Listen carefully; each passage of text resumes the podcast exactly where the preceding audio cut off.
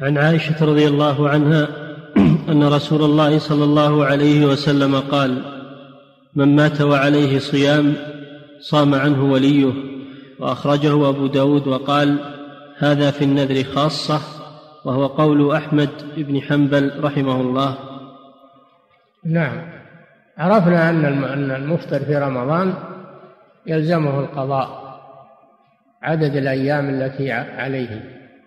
لكن لو مات قبل أن يقضي مات قبل أن يقضي ما عليه.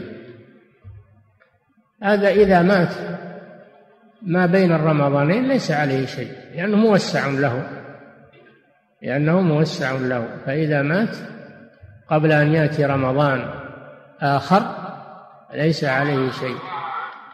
لكن لو أخر حتى أتى رمضان الآخر ثم مات. ثم مات. فهذا هو الذي محل محل البحث. الحديث يدل على أنه يصوم عنه وليه. من مات وعليه صوم صام عنه وليه. ووليه هو قريبه. قيل يختص هذا بالوارث. وقيل لا هذا كل قريب. كل قريب منه. سواء كان وارثا أو غير وارث. وهذا من باب الإحسان أيضا ما يلزم الولي يصوم عنه.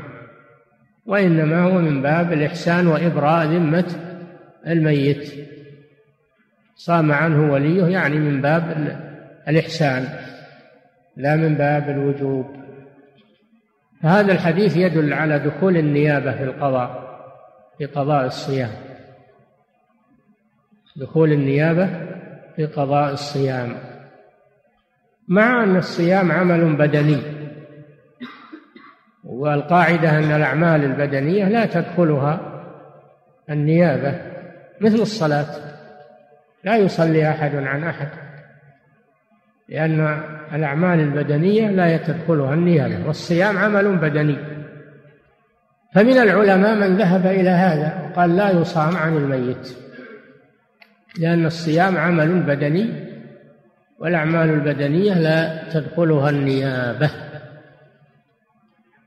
ومنهم من قال يصام عن الميت مطلقا سواء ما وجب بأصل الشرع كرمضان أو ما وجب بالنذر. ما وجب بالنذر كما لو نذر صوما ولم يتمكن إنه يصام عنه.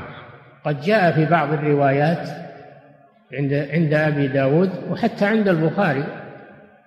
بعض الروايات من مات وعليه صوم نذر صام عنه وليه.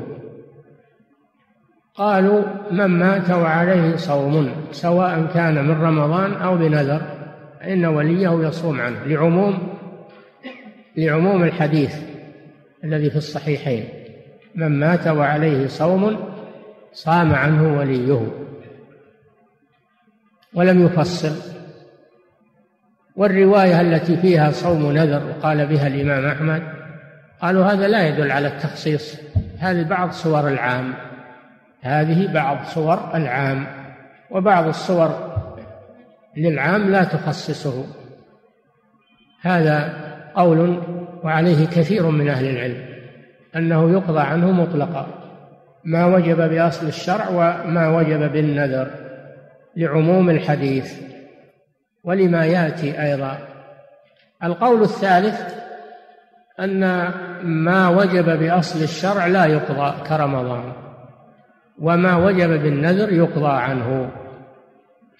اخذا بالرواية التي فيها من مات وعليه صوم نذر ولأن الصيام عمل بدني والعمل البدني لا تدخله النيابة. وإنما يخصص صوم النذر للرواية التي جاءت من مات وعليه صوم نذر.